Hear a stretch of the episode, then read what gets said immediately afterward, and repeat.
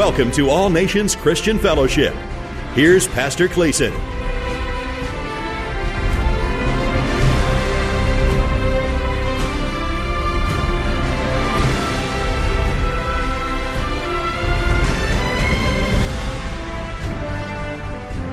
Hello, hi, good morning. Thank you for uh, for coming today on this uh, wonderful Easter Sunday. Uh, we'll we'll see today the third and last message on our series on Easter, and today I'd like to speak about the latest news in your life. So I want to invite you to open your Bible in the Gospel of Luke, chapter 24.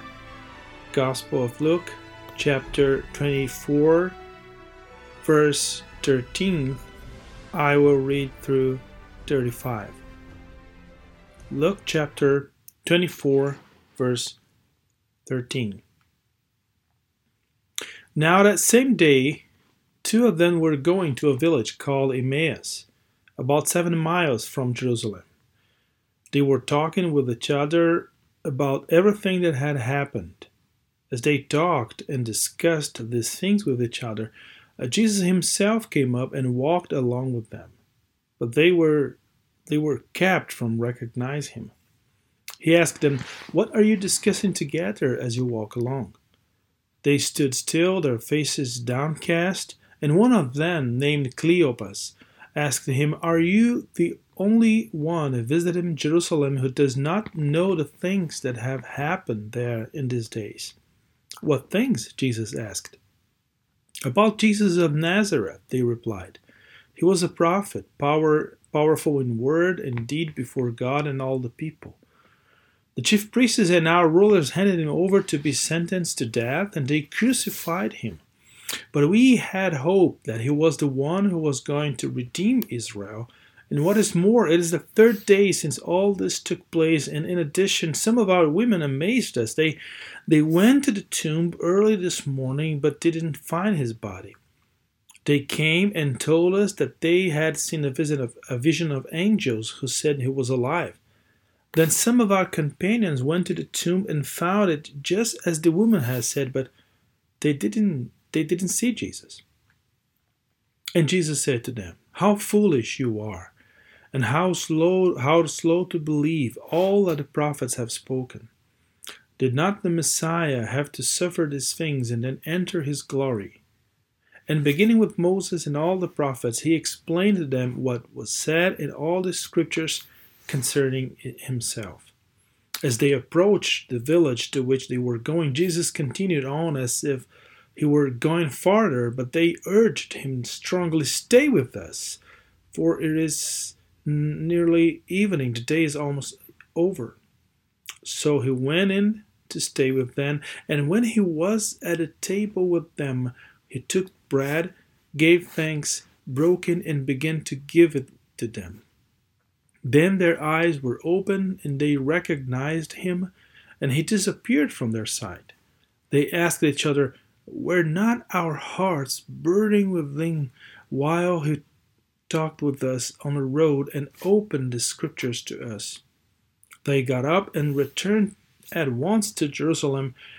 There they found eleven, and those with them assembled together and saying, It is true, the Lord has risen and has appeared to Simon. Then the two told what had happened on the way and how Jesus was recognized by them when he broke the bread. Let's pray. Dear God, this is a wonderful passage of the Bible, of your word. It's a wonderful passage that testifies about Jesus' resurrection. But we need your wisdom today. We need your help. We need your blessing for us to understand what's going on here and how can we apply these wonderful words to our lives today as disciples of Jesus living in 21st century in our beautiful city of Vancouver. So please come and help us in the name of Jesus. Amen. A group of people they were they were following Jesus into the villages and cities as he preached the kingdom of God. They became friends of Jesus. They believed in what he said. They saw Jesus reaching out and purifying lepers with a simple touch of his fingers. They saw Jesus speaking with winds and waves, and they saw that nature submitted to him immediately. They saw Jesus speaking to demons, and with merely one word, they were frightened and left their victims. They saw Jesus uh, resurrecting dead people. They saw Jesus healing all kinds of disease. They saw Jesus opening the eyes of a man born blind. Blind. They saw Jesus relating with all kinds of people, people who nobody wanted to relate to. And then they were they were able to discern the strange and weird presence of God in that human being in, in his early 30s. And they were so excited, they were so dazzled, they were so sh- shocked that the only thing that they could do was surrender themselves to the fascination of Jesus. They saw that the one who was there in front of them, with them, walking with them, living with them, was actually the maker of all people, the maker of all nature, the maker of the entire world, all the galaxies, all the universe, all the existence, the creator of all the visible and invisible entities. They saw that the one who was there with them was indeed God in flesh. God covered with nerves and flesh and skin, God looking at life with the eyes of a human being, but it was really and totally and completely and holy God. And they were so amazed with this perception and with this revelation that they had no other option but confess Jesus as Lord of all. And when Jesus comes then and asks them, asks them, Who do the crowds say I am? Peter says, You are the Christ. You are the Son of the living God. And this became the confession of all of them because they were they were filled with hope. They were absolutely sure that the kingdom of God had finally arrived and they were absolutely sure that the king of the kingdom was right there with them. So they began to look at the future with, a, with extreme and deep hope.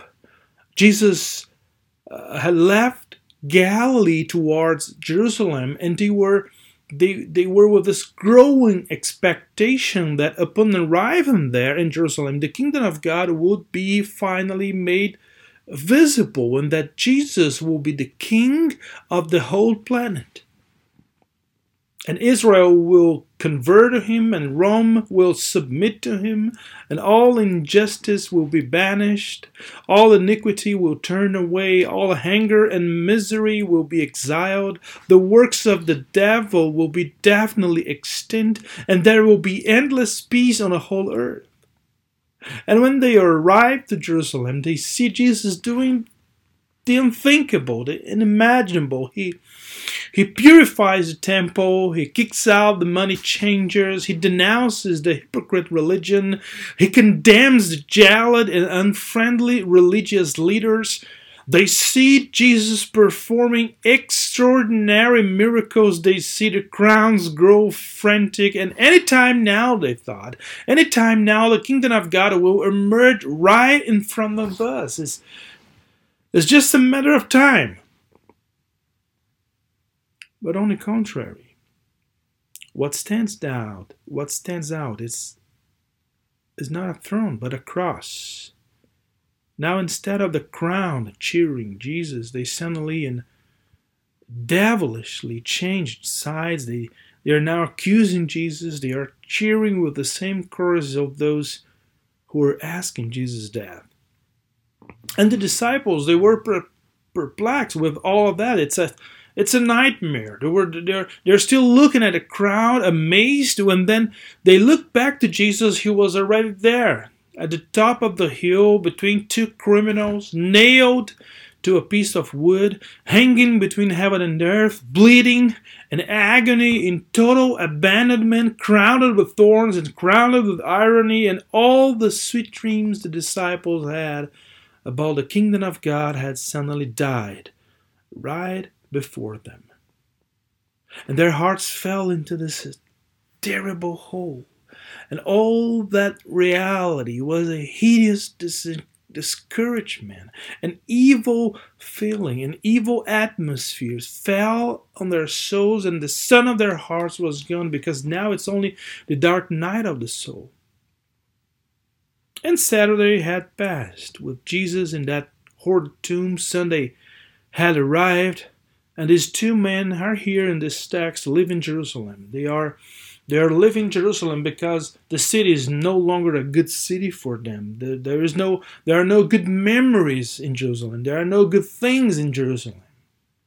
So they are leaving not only Jerusalem behind, but they are leaving their dreams behind, they are leaving their hopes behind, they are leaving everything behind. They are, they're now going back to their small little village. They're going back to, to resume their routine, their, their unassuming life, to the weary of everyday life, to the existence without horizons, to that petty and mediocre kind of life with no spiritual excitement, with no dream about justice, with no dream about peace, with no dream about hope, with no abundant life, nothing. They had left everything behind and now they are returning their small little village of Emmaus. And there are two of them going on the way here. In this text we just read talking and thinking about everything when suddenly a third person appears out of nothing. A weird weird guy comes to them and say hey hi. How are you? And the two disciples continue walking and they don't give too much attention to this third person when when this person this weird person comes a little bit closer and, and, asks them another another question what what are you guys discussing together as you walk along the road? And then they look at this weird lone rider and they they, they, they stop annoyed by that question that seemed to be totally stupid and tell him back hey listen don't you know what happened in jerusalem these days don't you know about Jesus of Nazareth, prophet, powerful in words and deed before God and, and all the people? Don't you know that our rulers handed him over to be crucified and killed him? We thought that he was going to redeem Israel, but now it's, it is, it's the third day already since all this took place, and he's dead. Our dream is dead, our hope is dead, our Messiah is dead, yeah, it is true that some of our women amazed us, telling us that they, they had a vision of angels saying that he was no longer there because he now he was he was alive again. It is true that some of our companions, some of our friends went to the tomb just to confirm everything that the woman has said about it, but they couldn't they couldn't see Jesus. We haven't seen Jesus. And then this strange lone traveler gets even even closer and tell them how foolish you are and how slow to believe in everything that the prophets have said about the Messiah. Did not the Messiah have to suffer before entering his glory? And then he explained everything about Jesus in the Old Testament. And when they arrived in Emmaus, this is this is very interesting because Jesus kept going as if he was moving forth. But then they say to Jesus, Don't go. Stay with us. They, they, they had no idea why, why they were doing this, but stay with us. It's, you see, it's late. The day is almost over. Stay here. And then Jesus came in and stayed with them and took bread and did what he had done hundreds and hundreds of times in front of them. He broke the bread, he gave thanks, and then their eyes opened and then they, they they realized that the one who was there was jesus who was alive from the dead. Now let me tell you some things about this story. Some things that i think are very, very important for us. The first thing is a question. What was happening with these two disciples here as they walked along that road? You see, they left everything behind. They left behind the cross, they left behind the buried Jesus in that hard tomb. They left behind their hope and their dreams. And they, they were still carrying this huge dose of frustration and melancholy. Well, let me tell you what's going on here. The first thing they are feeling deeply betrayed by God, as though that God had played a trick on them. God had promised so many things to us. God had promised that the kingdom would arrive. God had promised to us that we would be part of something extraordinary. God filled our hearts with a huge dream, which is now a nightmare. All the colors of my life are now gray. All expectations are now turned to hopelessness. All the strength to live is now turned into radical depression. The throne didn't come. The cross is here. God is playing with us. God is joking with us. And this happens more often than we think when we somehow get the feeling that God's promises to our lives were not fulfilled. But second, that hearts are absolutely captive, dominated by the past. They, they completely lost sight of future. They became character of the past. They are like pieces of an old and abandoned museum of hopes which had abandoned them and, and will never come back. The Bible says that when Jesus approached them, eh, approaches them and, and asks them to talk about what they're talking about, what they're thinking about everything, all the verbs are in the past, all expectations are from the past, all the possibilities of a distant life were in the past because there is nothing in the present, nothing in the future, nothing to hope about. Their minds had plunged into a, a pessimism of death. No more Redeemer, no more redemption, no more Savior, no more salvation. We had expected that He was the one who would redeem Israel, and now we have no hope because He is dead. And you see, many people in our city today are living exactly the same way. They are people who have believed a lot. They are people who have put their whole lives in some hopes. And they have tremendous disenchantment and disillusionment and dissatisfaction. If you take from the, from the politics or civil, civil leadership point of view, which is very important for, for any society, there's a huge disappointment.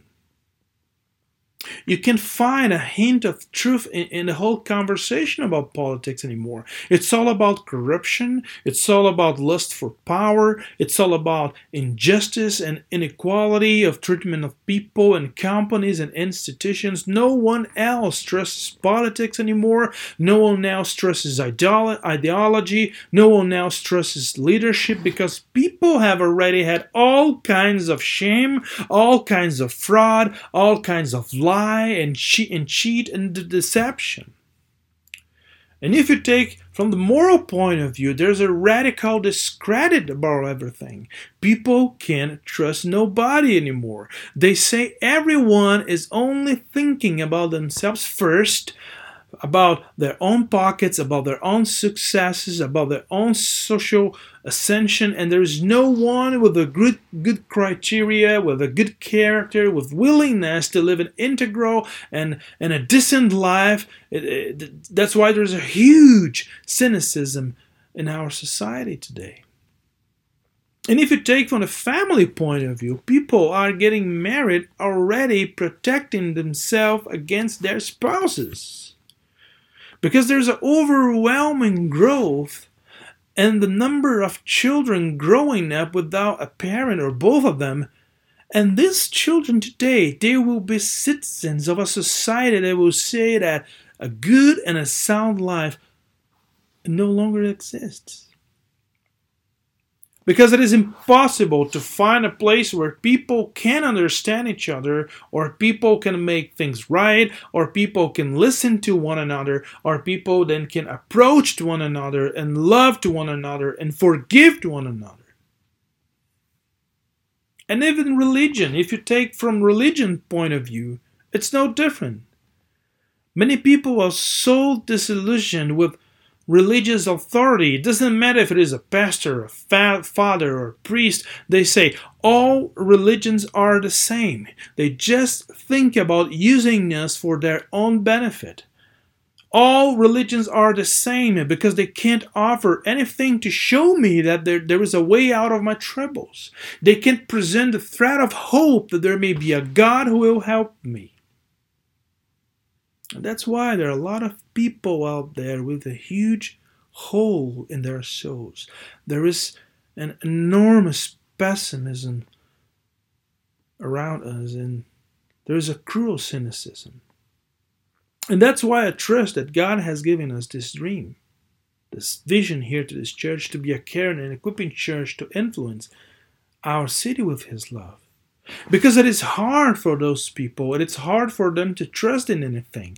They have been deceived, they have been cheated, they have suffered all sorts of manipulation, and now they look into the future and say there is nothing else out there. No more Redeemer, no more redemption, no more Savior, no more salvation. What's left for me is just to go home and get into my room and sit on my couch and live my little life inside my little world around me, there where I can protect myself against any kind of dream because there is no hope and no justice and no joy and no kingdom of God. What is left for me, it's my petty little life. It's to conform myself to my own misfortune. It's to live my own unhappiness pretending I am happy. It is to forbid myself to dream about anything again because I will never deceive myself again.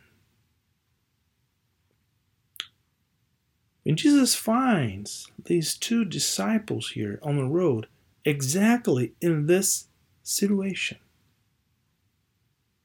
and that's why he asks them, Hey, listen, what's the matter? And they look back at Jesus, surprised, upset, annoyed, as they were saying, Man, uh, where have you been? Are you, are you the only one who doesn't know what happened? Are you the only one who doesn't know the latest news. And then Jesus looked back at them, and I love that question when he says, What things? What are the latest news? You want to talk about latest news? Okay, so let talk let's talk about latest news. Why don't you tell me? Maybe I don't know. Now you know what, what is Jesus doing here? Jesus is making them think. Jesus is saying, Hey, look at me. You guys want to talk about latest news. Okay, so let's talk about latest news. The first thing about the latest news is this you are late. You both are late. Because the newspaper you have in your hands is from Friday afternoon. After that, already came out another paper on, on Saturday, blank, with no news at all and you are not even aware about the Sunday morning newspaper. The news that drives you both comes from Friday afternoon. It is the Passion Post, the Jerusalem Times of Friday special edition. You want to know about the latest news, so I'll tell you about it.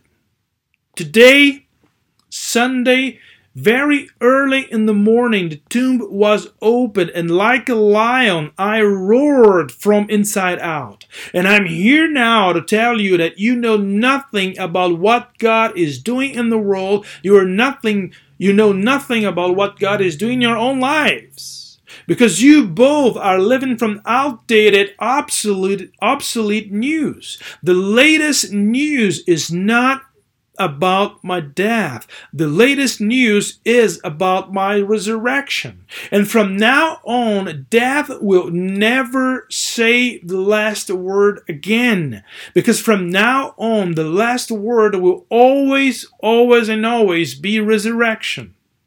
God is sovereign. You want to talk about latest news? Let's talk about latest news. God is sovereign. He has reserved to himself the right to say to all women and to all men, all the angels and to the devil, to any human and heavenly authority that he is the one who gives the latest news. He is the one who updates things in this world and the entire creation and in your lives. Now tell me, what is the latest news in your life? Is it the news that speaks about struggles and problems and limitations? About the hard life you have at home with your family or at work, your about your difficulty to accept what is happening to you lately? Maybe the latest news in your life is about that problem that you have with your son or your daughter, your husband or your wife, people you love, people you like, people who are walking down the path and paying a high price for doing this, and people who are causing you to suffer along with them because you love them a lot. Or maybe the latest news is that the one that has caused you too much hurt and pain that is crushing you, that is overwhelming you, that is joking with all your hopes, that is throwing away all the dreams that you had in your life. But God brought you here today to this church this morning to tell you that through the mighty name of Jesus, this news that you think is the latest is actually outdated because there is news which is the latest is the latest today and it will be always the latest. It is the news that God is victorious, that God has defeated death. It is the news that says that Jesus is no longer in that tomb because Jesus is powerful, because Jesus is victorious, victorious over death and victorious over all the graves of the world, over the power of evil, over the power of misery, over the power of sadness, that Jesus rose from the dead to ensure that every morning in your life, the latest news is always given by God because the steadfast love of the Lord never ceases. His mercies never come to an end.